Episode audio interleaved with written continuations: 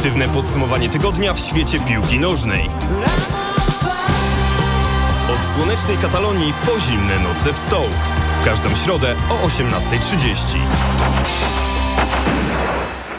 Połowa sezonu w angielskiej Premier League już za nami, nawet więcej niż połowa sezonu w przypadku niektórych klubów, więc dziś zebraliśmy się w naszej audycji, żeby porozmawiać właśnie o tej pierwszej części sezonu, która już jest e, wspomnieniem. E, audycję dzisiejszą realizuje Mateusz Chryczyk, przy mikrofonie Krzysztof Więż.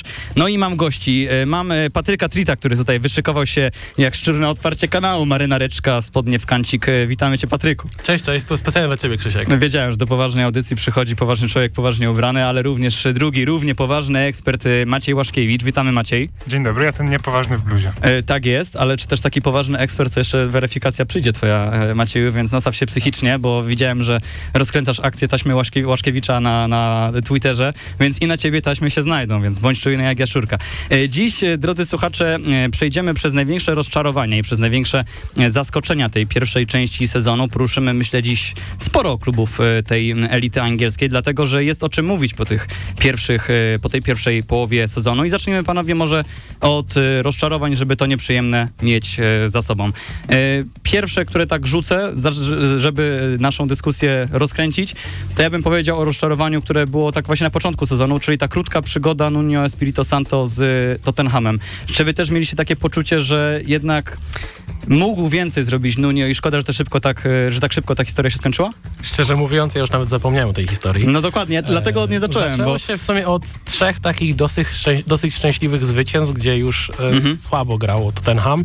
Jeżeli dobrze pamiętam, chyba czwarta czy piąta kolejka przyszła przegrana z Crystal Palace, jeżeli się nie mylę.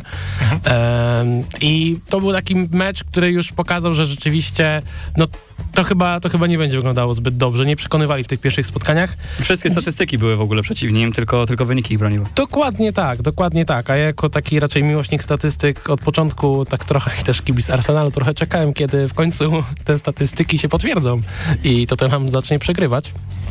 No ale cóż, e, nie wiem, dziwny to był wybór e, na trenera, dziwne było to zatrudnienie, cały proces był, no powiedziałbym, no, no, nie byłbym pierwszym wyborem, powiedzmy sobie szczerze i trochę mnie naprawdę zastanawia, dlaczego nie udało się dogadać z Conte już latem.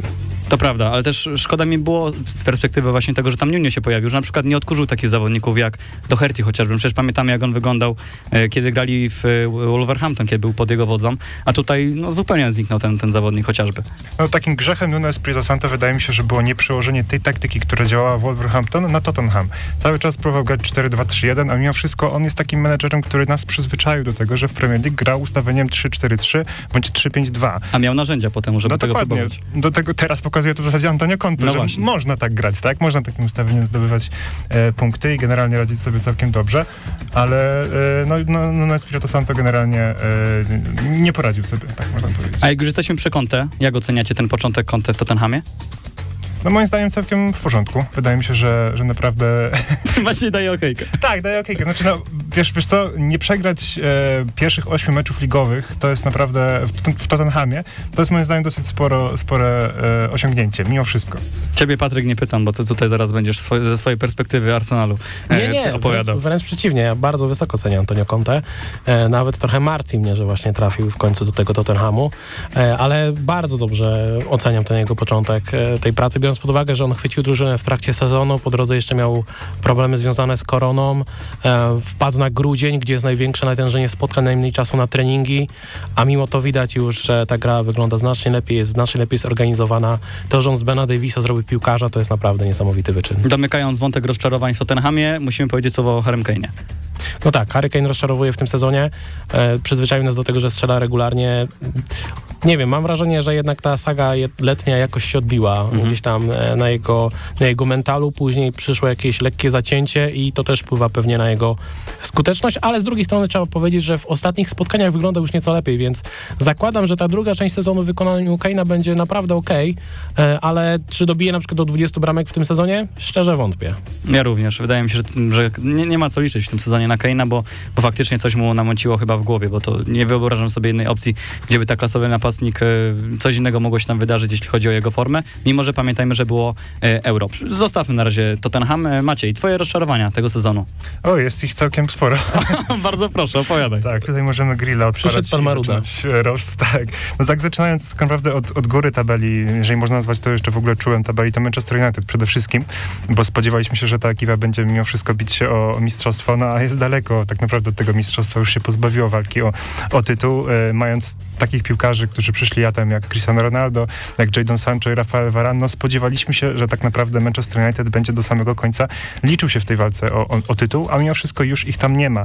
E, tak naprawdę w ogóle to jest bardzo dobre pytanie, co tam nie działa, tak? Jaki to jest problem Manchester United, bo problem był i, i u Ole Gunnara który pożegnał się z posadą i też troszeczkę problem jest teraz u Ralfa Rangnika, gdzie trochę ta chemia między nim a piłkarzami nie do końca e, funkcjonuje, więc można powiedzieć, że jest to już troszeczkę stracony sezon dla Manchester United.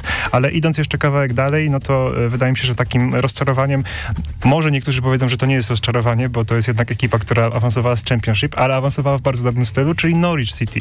Oni naprawdę wygrali Championship e, w bardzo dobrym stylu. Przede wszystkim wygrali je zdobywając bardzo dużo punktów. Myślę, że w jakiś tam stopniu wyciągnęli wnioski z ich poprzedniego pobytu w Premier League, który był totalnie nieudany. Tam nie było obrony, byli bardzo niedoświadczeni piłkarze, nie wzmocnili się wystarczająco.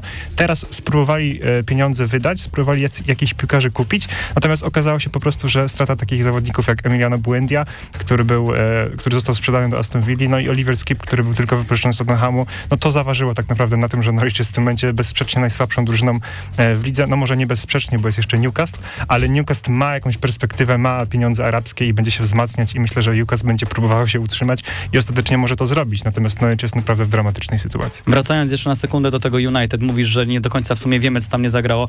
Co sądzicie o tej tezie, którą gdzieś tak kiedyś przeczytałem, że to Ronaldo może być problemem, że przez to, że pojawił się w drużynie, zaburzył tę chemię w zespole, e, pozbawił Bruno Fernandesza tej znaczącej pozycji, najbardziej znaczącej w zespole i że to może być właśnie jedna, jedna z przyczyn, przyczyn pogorszenia wyników zespołu. Moim zdaniem jest w tym sporo prawdy, ponieważ nie wydaje mi się, aby Cristiano Ronaldo pasował aż tak bardzo do stylu gry Manchester United. Przepraszam, ty, ty Patryk, ty, ty wysnułeś tą tezę, czy, bo tak widziałem, że się uśmiechałeś w trakcie, kiedy Nie, nie, ale widziałem kilka tego typu wypowiedzi i ja poniekąd się z tym zgadzam. Zresztą w momencie, gdy pojawiła się ta informacja latem, że Ronaldo jednak przechodzi do United, a nie do City, to od razu pisałem, że moim zdaniem to jest kiepski pomysł, bo o ile w Manchesterze City bym go widział, bo Manchester City jest drużyną, która siedzi w polu karnym rywala mhm. e, i odbiera piłkę jeszcze na, włas, na połowie rywala, więc Cristiano Ronaldo kręcący się w okolicach takiego pola karnego, to jest e, bardzo wartościowy zawodnik dla Manchester City. Manchester United nie potrafi zdominować rywala na tyle, żeby za, za wszystko trzymać całą grę w polu karnym, nie potrafi presować na tyle dobrze, by odebrać piłkę na połowie rywala, no i efekt jest taki, że United traci piłkę, idzie kontra, Ronaldo biegnie przez, e, przez całe boisko na połowę rywala i brutalnie faluje rywala. No i, i jest irytowany. Nie ma przypadku też w tym, że i Bruno Fernandes, i Rashford, i Greenwood, który przecież dobrze wyglądał na starcie sezonu, i Sancho, który przyszedł, no cała ta ekipa, ten atak nie funkcjonuje i myślę, że to nie jest tak, że to jest wszystko wina Ronaldo, bo to by było zbyt duże uproszczenie. Oczywiście i Ole, i Rangnick swoje dołożyli do tego i też e, pewnie e, gorsza dyspozycja Bruno, pewnie Rashford po kontuzji też jest w nieco gorszej dyspozycji, Sancho, no jednak myślę, że poziom Premier League jest wyższy niż Bundesligi, więc to jest kilka elementów, które się to składają, ale myślę, że tak, no to, że cała gra jest podporządkowana pod jednego zawodnika i wszyscy grają na jednego zawodnika i wszyscy w lidze wiedzą, że wszyscy będą grali na Ronaldo, sprawia, że United gra się trudniej. To prawda, też tak, właściwie to się podpisuje obiema rękoma pod tym, co, co powiedziałeś. Patryk, twoje, twoje rozczarowania. No jednym z nich jest właśnie Manchester United, ale tutaj może już nie będziemy tego, e, tego ciągnąć, bo w zasadzie wszystko, co chciałem powiedzieć, to powiedziałem. E, drugim moim rozczarowaniem jest Everton. Niestety, Krzysiek, muszę to powiedzieć. Nie, ale ja się w pełni podpisuję po tym, co teraz powiesz. Bo liczyłem, że jednak Benitez chociaż tą defensywę ogarnie, Manchester, e, przepraszam, myślę, myślę o Manchester United, tego Evertonu. Natomiast e, Everton broni fatalnie, e, zwłaszcza przy stałych fragmentach, co jest najbardziej chyba irytujące z perspektywy kibiców Evertonu, bo to, ile oni tracą goli po naprawdę prostych sytuacjach, po stałych fragmentach, to jest naprawdę zatrważające. E, na pewno bardzo, bardzo doskwiera im brak Calverta Luina, bo ciężko zastąpić Calverta Luina Rondonem na przykład, którego sobie Benitez wprowadził. próbowałem jednak... sobie racjonalizować ten transfer w ogóle, muszę wam powiedzieć. Ja wiem, że się nie da, ale próbowałem tak, wiecie, no z tak z czysto kibicowskiego punktu widzenia i mówię, no może ten Rondon na wrzutkę, tak troszeczkę jakby charakterys stylistyka w jakiś sposób zbliżona do tego Calverta Luina, no ale wasze miny pełne politowania, teraz się z nimi zgadzam niestety. Tak, ja mam ten, też ten problem, że w mojej, w mojej głowie Calvert Lewin jest jednym z lepszych napastników w całej lidze, Mhm. e, a no, Rondon jest Rondonem, więc no, No to, tak. To jest naprawdę bardzo duża, bardzo duża strata. Natomiast na plus, żeby nie było, że tylko ci tutaj wbijam z tym Evertonem, chciałem pochwalić Demeraya Greya, bo totalnie się nie spodziewałem. O ile Tausenda spodziewałem się, że to może być dobre wzmocnienie, o tyle Gray mówię, no dobra, kupili tam gościa za milion osiemset, pogra sobie w pucharach, no fajnie. A tu nagle naprawdę, zwłaszcza pod nieobecność Calverta Lewina, e, Gray no i Dukurek, gdy był zdrowy, oni ciągnęli tak naprawdę tę grę, więc są jakieś pozytywy w tym Evertonie. Mam nadzieję, że te wzmocnienia defensywy, które teraz poczynili, sprawią, że ta gra zacznie wyglądać lepiej, zwłaszcza jeżeli chodzi o, to, chodzi o tą defensywę, no i że wróci Calvert Lewin, ale póki co Everton jest sporym rozczarowaniem. Z tym wzmocnieniem defensywy to wiesz, Dean zaraz odejdzie, Benitez go zdąży wywalić, pewnie chwilę później zaraz sam wyleci, więc No ale już jest nie chciałbym, tak, ale nie chciałbym się tutaj rozwlekać na, na, na, na, punkcie właśnie Evertonu, bo 15 miejsce w tabeli nie ma specjalnie o czym. Tak, no i dla mnie jeszcze rozczarowaniem jest mimo wszystko Leeds. Spodziewałem się po nich, że będą wyglądać lepiej w tym sezonie. To jest 16 miejsce, tylko tak y, dopowiem. Tak, liczyłem, że jednak e, będą chociaż w tej pierwszej dziesiątce. Z drugiej strony zdaję sobie sprawę z tego, że to nie jest tak, że nagle Bielsa się skończył, Leeds się skończyło i tak dalej. Oni mają straszny problem z kontuzjami. Tam jest, e, wiecznie są kontuzjowani zawodnicy, którzy są absolutnie kluczowi. To, że tam nie ma Bamforda praktycznie cały sezon sprawia, że grę ciągnie e, Rafinha. E, No naprawdę jest, naprawdę jest im ciężko, ale no, miejsc, ich miejsce w tym momencie w tabeli jest sporym rozczarowaniem. Myślę, że jest szansa, że oni w okolicach tabe, środka tabeli się zakręcą na koniec sezonu, ale na ten moment no, e, nie można zbyt wiele powiedzieć pozytywnego na ich temat. Tak, anegdotycznie dorzucę, że byłem na meczu tym Chelsea Leeds, nie pamiętam, czy wam już chłopaki się chwaliłem, ale, ale, ale pojechaliśmy i przy linii rozgrzewali się właśnie zawodnicy Leeds, tam gdzie siedzieliśmy, żadnego nie rozpoznałem. Więc, y, więc ta ławka faktycznie tam wyglądała bardzo egzotycznie, kiedy, kiedy właśnie ci zawodnicy musieli się pojawić na boisku, a już ten pierwszy zespół wyglądał momentami bardzo, bardzo dziwnie. No ty mówisz, Patryk, o tych kontuzjach tak naprawdę, ale Leeds mogło przewidzieć, że te kontuzje będą się pojawiać, bo no nie można przystępować do sezonu Premier League z 20-osobową kadrą. To jest Dokładnie. zdecydowanie za mało e, piłkarzy. Jeszcze dodatkowo większość, znaczy nie większość, no ale znaczna część z nich jeździ na reprezentację. Wiemy, że ten reżim treningowy Marcela Bielsa jest dosyć rygorystyczny, więc generalnie rzecz ujmując, Leeds po prostu bardzo słabo się do tego sezonu przygotowało. No i te kontuzje są jakoś tego efektem. Więc moim zdaniem to też jest ogromne rozczarowanie, że w taki sposób jakby zarządzili, a raczej nie potrafili zarządzić drużyną. A przewidujecie, że to jest ostatni sezon e, Bielsy w Leeds, czy myślicie, że pozostanie tam na dłużej? Absolutnie nie. Też Moim tak zdaniem- uważam. Ja tak, rzuciłem, żeby was tak kopnąć. Nie, ja czuję, że może odejść już po tym sezonie, że O. może, może być dojść. To jakby tak troszeczkę za długo mi w tym nic siedzi. Tak coś mi nie pasuje. Jakoś brakuje mi takiej irracjonalnej decyzji, z której troszeczkę Marcelo Bielsa mimo wszystko e, słynie. Ale myślisz, że mm, on odejdzie, bo będzie chciał odejść, czy zostanie zwolniony? Nie, nie, myślę, że w Lidz na pewno go nie zwolnią. No właśnie. No to po prostu będzie chciał. Tak. No to tak, to jestem w stanie uwierzyć, że nie odechce mu się po prostu prowadzić Leeds. To jestem w stanie uwierzyć, ale myślę, że nawet gdyby ich spuścił z powrotem do Championship, to go nie zwolnią. Ja absolutnie nie wiem, co siedzi w głowie Marcelo Bielsy. W sensie nawet, nawet nie podejmuje się próby strzału, co tam się dzieje. E, za to, jak już jesteśmy przy tych rozczarowaniach, czy to twoje, Patryk, wszystkie rozczarowania, czy jeszcze coś tam masz na Tak, liście? jeżeli chodzi o drużyny, to, to tak. A co powiecie o Watfordzie? Ja nie mam nic do powiedzenia na temat Watfordu. Na No. pewno? Na pewno. No, no słuchaj, Denis super zawodnik, King też dobrze gra, o dziwo. No, powiem ci, że oni nie grają aż tak źle, jak się spodziewałem. Nie, dobra, ja po prostu wywołałem temat Watfordu, dlatego że, że mamy przygotowane taśmy i, i ja bym chciał teraz te taśmy e, pokazać. Wypowiedź e, pana Łaszkiewicza, 29 września, e, bardzo proszę. Nie, no Watford w tym sezonie myślę, że ma całkiem spore szanse na to, żeby się utrzymać i nawet ma szansę na to, żeby menedżer dokończył sezon jako trener Watfordu. To się wytnie i, i będziemy to sprawdzali w Ja takim mówię razie. tylko, że ma szansę, no, no, no to, to, nie mówię, że to jest jakiś pewnik, ale okej. Och, ci eksperci z Twittera. No, no, co tu dużo mówić, no panie Macieju, no. Jak się pan odniesie do tej taśmy? Dlatego już nie wypowiadam się o Watfordzie. No nie, ale dobrze, oddajmy, już żartuję, tak specjalnie wyciąłem z kontekstu, ale powiedziałeś tam ale później też, to że... na Twittera. że to na do, Twittera. nie, ma, nie ma problemu, będzie, będzie latało po Twitterku. Ale, ale faktycznie mówiłeś, że tam przewiduję, że tam może coś dziwnego się wydarzyć. Zresztą Watford to jest taki klub, który nie można go nazwać rozczarowaniem, bo dokładnie tego się po nim spodziewamy, więc co to za rozczarowanie. Y, Jesteśmy prawie mniej więcej w połowie naszej audycji. Troszeczkę więcej czasu mamy na zaskoczenia pozytywne i może to dobry akcent, że teraz o tych miłych rzeczach porozmawiamy. Y, mm, porozmawiamy najpierw może o klubach, a potem troszeczkę o tych indywidualnie zawodnikach, którzy, a też będziemy pewnie przyplatali te wątki. Jakie jest wasze największe właśnie zaskoczenie tego sezonu, jeśli chodzi o, o klub, o cały klub? No, bardzo trudne pytanie, ale wydaje mi się, że mimo wszystko West Ham. Znaczy ktoś może sobie pomyśleć, że okay, West Ham w zeszłym sezonie radził sobie bardzo dobrze, już był bardzo blisko Ligi Mistrzów, tak naprawdę, że już w tym poprzednim sezonie to było takie zaskoczenie. No ale w tym sezonie doszły im jeszcze rozgrywki Ligi Europy i tam po prostu rozpykali rywali, zajęli pierwsze miejsce w grupie, a to była trudna grupa, tak? Bo był Rapid Wiedeń, e, był Genk i był jeszcze Dynamo Zagrzeb, jeżeli dobrze pamiętam, więc e, West Ham tak naprawdę, no godząc jakby te dwie, e, te, te, dwa, te dwie rozgrywki, no radzi sobie naprawdę znakomicie, tam tak naprawdę wszystko pasuje, no bo może ta defensywa troszeczkę, tam próbował przyjść na ratunek Kurt Zuma, trochę ta defensywa ostatnio popełnia błędy, są też tam kontuzje, no ale środek pola cały czas Tomasz Sołczek i Declan Rice są znakomici, w ataku został gdzieś tam odkurzony i naprawdę takie lekkie odżywienie tutaj, raczej takie m, wstanie z martwych przeżywa Manuel Lanzini, tak to powinienem powiedzieć, dodatkowo jeszcze Mika Antonio, Fornals, e, no, Bendrama, praktycznie każdy ten piłkarz ofensywny jest w stanie coś pokazać i ten West Ham naprawdę wygląda znakomicie. Jestem pewien, że Maciej czyta moje notatki. Mam napisane wśród zaskoczeń właśnie West Ham, odrodzenie Benramy i Lanciniego i szok, że nadal walczą o top 6, pomimo tego, że grają w Europie. I też chciałem powiedzieć, że to teoretycznie nie powinno być zaskoczenie, także nie brawo, brawo. Ekspert nie myśli, ekspert nie, ale wie. Ja się w 100% zgadzam. Moje wrażenie co do West Hamu jest takie samo, że ja nie, nie, nie wierzyłem, że oni będą w tak wysokiej formie na tym etapie sezonu, właśnie dokładając do tego rozgrywki w Europie. Zresztą jestem fanem całego West Hamu i, i tego, jaką pracę wykonuje David Moyes. To ja podrzucę może inną drużynę, ja wspomnę Crystal Palace, bo o ile bardzo spodobało mi się to, że po pierwsze postawili na e, Patryka Vieira, że chcą grać e, bardziej ofensywnie, że kupują młodych, zdolnych zawodników, o tyle byłem niemal przekonany, że to się zacznie bardzo źle. Ja, ja się spodziewałem nawet, że się skończy zaraz z szybkim zwolnieniem Wiejry. Ja się mówiąc. dokładnie tego samego obawiałem, że to będzie mhm. 7 przegranych i do widzenia.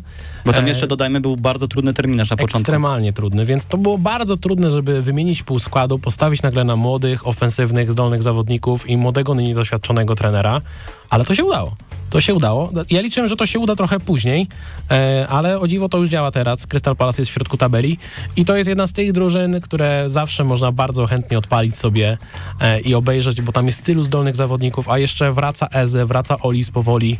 Tam jest naprawdę taka paka, że to się w głowie nie mieści, jak w ciągu, no nie wiem, 8 miesięcy można przebudować Crystal Palace z drużyny, której nie dało się oglądać, na taką, którą odpalasz i po prostu zastanawiasz się, kto jest najlepszy na boisku. Crystal Palace się właśnie idealnie wpisuje w definicję słowa zaskoczenie, bo to jest zespół, po którym nigdy w życiu nie spodziewaliśmy się takiego, takich meczów, szczególnie po tym, co tam Roy Hodgson, jak ułożył ten zespół.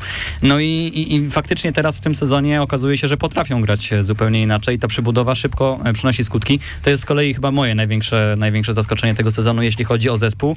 Właśnie, właśnie Crystal Palace, bo tak jak wspomniałeś e, Maciej, e, West Ham już jakieś symptomy przejawiał wcześniej, a, a Crystal Palace tak wystrzeliło nagle w tym sezonie. Z zaskoczeń dorzuciłbym jeszcze Brentford, które co prawda teraz ma gorszą formę, na 12 miejsce w tabeli w tej chwili, ale to jednak 23 e, punkty tego zespołu na koncie. No i Brentford, po którym, po którym chyba spodziewaliśmy się najmniej ze wszystkich e, Beniaminków, a ten początek sezonu to, było, to była fala uwielbienia w ogóle dla, dla Brentford i duże uznanie dla tego klubu i Tomasa Franka. No tak, słusznie spodziewaliśmy się najmniej, no bo to jednak ekipa, która awansowała z playoffów, mhm. czyli teoretycznie powinna być najsłabsza, a z tych Beniaminków jest najlepsza i to bezsprzecznie, no bo tam Norwich wiadomo ostatnie miejsce w, w tabeli, Watford to już tutaj się nie wypowiadam, no i ten Brentford w środku, w środku stawki tak naprawdę, czyli ekipa, która e, no, jest w stanie się tak naprawdę przystosować do każdego rywala, zagrać z każdym jak równy z równym. Ten mecz z Liverpoolem chociażby, Tak, nie? to jest to takie spotkanie, które myślę jest takim trademarkiem e, Brentfordu w tym sezonie i tym, co myślę, że Thomas Frank chce widzieć prawie w każdym meczu. Oni naprawdę mają słabą kadrę. Jeżeli sobie spojrzą na tych piłkarzy, no to tam nie ma gwiazd praktycznie wcale. Jest tylko Iwan Tony, którego ludzie mogą kojarzyć, no bo popił rekord strzelecki w Championship. No a ta reszta piłkarzy to są tak naprawdę typowo anonimowi zawodnicy, którzy dopiero teraz jakby pracują na własną markę w Premier League i robią to naprawdę w sposób znakomity. Oczywiście y, wiadomo, że oni nie, nie celują w żadne europejskie puchary. To nie jest taki Beniaminek jak Leeds w zeszłym sezonie, czy jeszcze wcześniej Wolverhampton. Ich celem jest po prostu spokojne utrzymanie się. Jestem, ja jestem z kolei spokojny o to, że oni to, że oni to osiągną. Okej, w takim razie jeśli chodzi o zespoły, czy jeszcze, jeszcze jakiś zespół, który tak szczególnie przyciągnął waszą uwagę?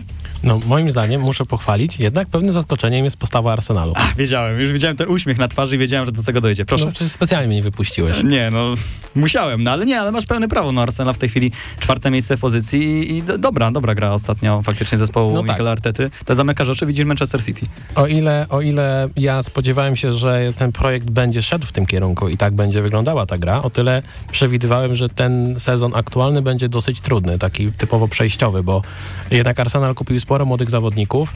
E, Trzeci przejściowy z rzędu? Właśnie próbuję sobie przypomnieć, Nie, bo czy chodzi- na początku sezonu nie mówiłeś inaczej. Nie, no chodzi o, chodzi o to, że mamy przebudowę kadry, tak? W Arsenalu wymieniono naprawdę sporo zawodników. Przyszedł Ramsdale, przyszedł White, e, jest e, Tomiyasu, no to już mamy trzech z pięciu zawodników z defensywy. Do tego przyszedł Lokonga, który liczyłem, że będzie może grywał trochę częściej, ale i tak e, jest niezłym wzmocnieniem. Tavares okazał się niezłym wzmocnieniem. No Odegaard już, już był wcześniej, więc to jest powiedzmy wykupienie zawodnika, ale ta defensywa była mocno przebudowana. No i też nie spodziewałem się, że tak szybko zostanie zmarginalizowana rola Pierre-Emerick Aubameyanga. E, jednak został, został odstawiony przez Artetę. No i za chwilę też odejdzie Lacazette, więc to będzie kolejny zawodnik, który, który gdzieś tam e, odejdzie z tych doświadczonych, więc ta drużyna cały czas, cały czas jest przebudowywana i to jest moim zdaniem, jeżeli chcesz zbudować drużynę, która ma walczyć o najwyższe cele, to to jest długi proces. To nie jest tak, że są dwa okienka i, i to się od razu uda. Więc liczyłem, że będzie gorzej po prostu, bo też zawodnicy, którzy są w Arsenalu i od, od których dużo zależy w Arsenalu, tacy jak Saka, jak Emil Smith-Rowe, to są jednak młodzi zawodnicy, więc nie spodziewałem się, że już tak szybko wejdą na tak wysoki poziom. Przecież Emil Smith-Rowe raptem rok temu e, właśnie w meczu z Chelsea wskoczył do pierwszego składu, no i tak naprawdę ma dopiero rok doświadczenia w Premier League i, i no okej, aktualnie może częściej wchodzi z ławki, ale bardzo dużo od niego zależy. Wchodzi z ławki i chyba trzy razy z rzędu z tej ławki strzelał bramkę, więc... Dokładnie, bardzo dużo od niego zależy, to jednak jest e, młody zawodnik, e, to samo można powiedzieć o Osace, więc e, ja jestem pod wrażeniem. No dokładnie i myślę też, że to jest takie pozytywne z perspektywy, trochę jak w przypadku kibiców Crystal Palace, że widzisz, że ten zespół jest młody, najmłodszy w lidze, czy te, te, teraz tak, z- Tak. z głowy rzuciłem, ale chyba tak, chyba nie? tak, chyba tak. Więc, więc podbudujące jest to, że właśnie dają symptomy na przyszłość, a tak nawet tak jak mówię, jak przymkniesz oko, to w tym meczu ostatnim przecież z Manchesterem City, no to widzisz lustrzane odbicie momentami. Znaczy Arsenal jest tym bardziej pozytywnym zaskoczeniem, jeżeli sobie przypomnimy te pierwsze trzy kolejki tego sezonu, tak? Mhm. Czyli porażka z Brentford, porażka z Chelsea i ta przytłaczająca porażka z Manchesterem City. I- Ale- Ale Teta jako pierwszy do zwolnienia w ogóle Tak, no przecież tam były żarty o tym, że Arsenal leci do Championship, że spada z ligi i tak dalej, ale jeżeli sobie przypomnimy ten, ten skład, jaki wyszedł na Manchester City, a przede wszystkim tę linię defensywną, to słuchajcie, tam był tak, Bert Leno, Cedric Soares, Callum Chambers, Rob Holding, Sead Kolasinac i Kieran Tierney. Przecież Mikel Arteta tę obronę zaorał. Został tak naprawdę tylko Kieran Tierney z tamtej ekipy i tak naprawdę ustawił sobie tę drużynę na nowo, no i nie ma się co zdziwić, że Arsenal gra po prostu lepiej niż w tych pierwszych kilku kolejkach. Teraz niech wyjdą z nory ci hejterzy e, Ramsdale'a i, Ben- e, i White'a, którzy, którzy Czekam, mówili czekam. dużo. No ja byłem jednym z nich, no przyznaję się, już Ale nie, wyszedłem szczerze ze swojej mówiąc, nory. chyba, chyba nikt się nie spodziewał, że Ramsdale tak szybko wskoczy na tak wysoki poziom. Nie, to, bo to chodziło o pieniądze. Ja, ja jak, akurat Ramsdale'a jako bramkarza nawet ceniłem przed, przed tym, mimo że faktycznie dwa spadki z rzędu zaliczył. To jakoś tak, no, no zażał, mógł trzeci, prawda? Ale, e, ale wydawało mi się, że to po prostu te, ta, ta kwota tak spowodowała taki hejt tego transferu. Niemniej jednak broni się i z tych indywidualnych zaskoczeń, no to już właśnie tak lekko zaczynając ten temat, wydaje mi się, że to właśnie on będzie w tej topce, chyba w top 3 spokojnie.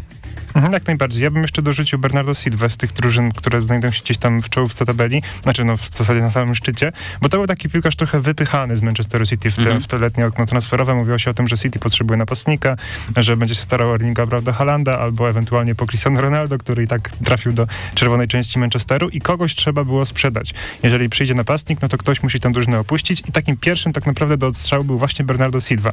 A on sobie wziął to bardzo mocno do serca i po prostu gra w tym sezonie znakomicie. Nowego napastnika nie ma, bo Manchester City po prostu go nie potrzebuje.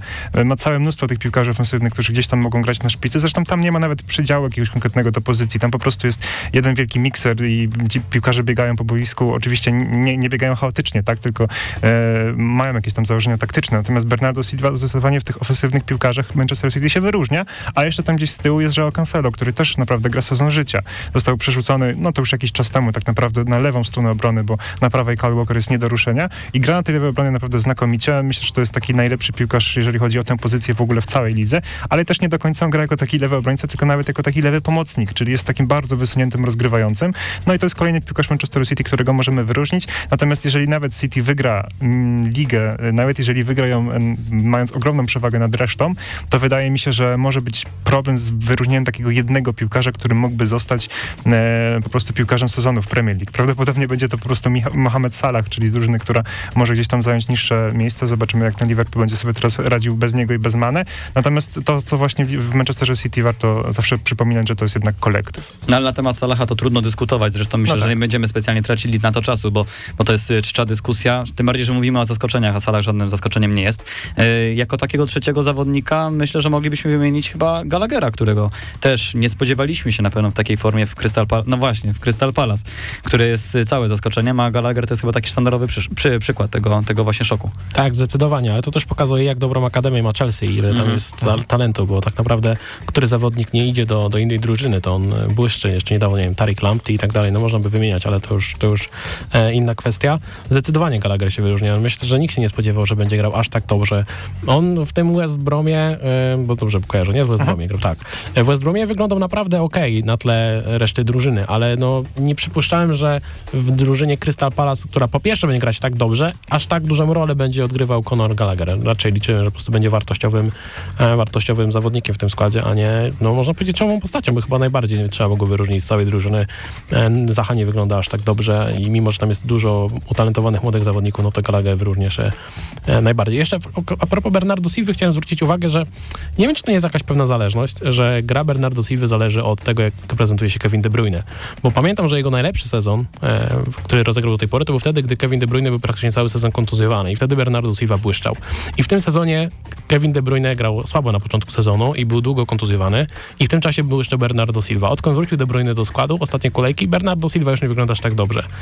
Także zastanawiam się, czy tutaj nie ma pewnej zależności, ale też ta postawa Bernardo Silva na pewno jest, na pewno jest e, zaskoczeniem. Może to jest trochę taka zależność jak z Ronaldo i Bruno Fernandeszem. To jest po prostu takie zdjęcie odpowiedzialności zawodnika. Trudno powiedzieć, bo Pewnie faktycznie tak. ciekawa teza. Zwrócę uwagę przy następnych spotkaniach. Macie kogoś tam jeszcze widzę, jak chciałeś wymieniać. Nie, nie, chciałem jeszcze dodać coś o Gallagherze, bo mhm. to jest piłkarz, który jest rzeczywiście wypożyczony do któregoś klubu, e, czwartego klubu przez Chelsea i tak naprawdę cała ta jego przygoda e, właśnie z tymi klubami, do, do których był wypożyczany z, z Stamford Bridge, właśnie wygląda tak jak taki rozwój takiego piłkarza kompletnego, bym powiedział, bo najpierw był pół roku w Charlton, gdzie był odpowiedzialny głównie za strzelanie bramek, taką główną postacią ofensywy.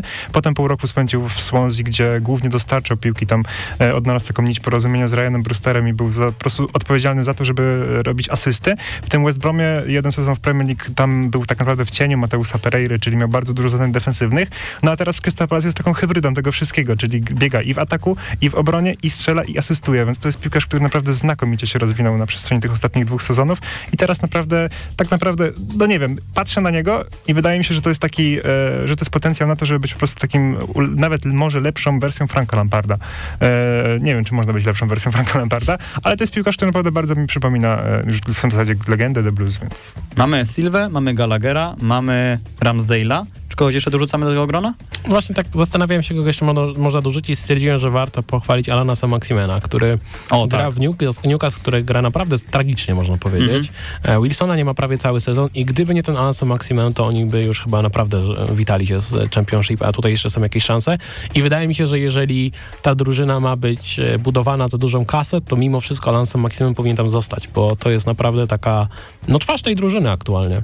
Tak, to pełna zgoda. Faktycznie, mimo że to miejsce w tabeli, to przypomnijmy, przedostatnie Newcastle w tej chwili 11 punktów. Tyle samo co Berli w ogóle, o którym nie powiedzieliśmy ani słowa. Maxwell Cornet, to jest No właśnie, o nim pomyślałem, że to jest ogromne zaskoczenie, bo to jest w ogóle zawodnik, którego jakbyśmy wsadzili do Berli i, i powiedziałbyś inaczej. Zamazałbyś mu koszulkę, to byś w życiu nie powiedział po jego grze, że to jest zawodnik Berli. No niekoniecznie. Znaczy, to no to przekonałem mnie, że jest inaczej. Znaczy, to jest piłkarz, który y, gdzieś tam pod koniec swojej przygody z Olimpikiem Lyon grał nawet jako lewy obrońca.